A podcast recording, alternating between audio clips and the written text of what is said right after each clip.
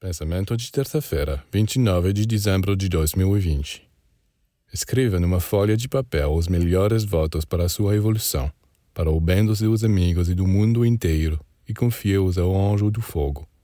O fogo é um mensageiro do invisível, no momento em que esses papéis são queimados, as entidades acima começam a notar, a estudá-los para ver como eles podem dar-lhe satisfação é claro que não se deve esperar que estes pedidos se tornem realidade da noite para o dia.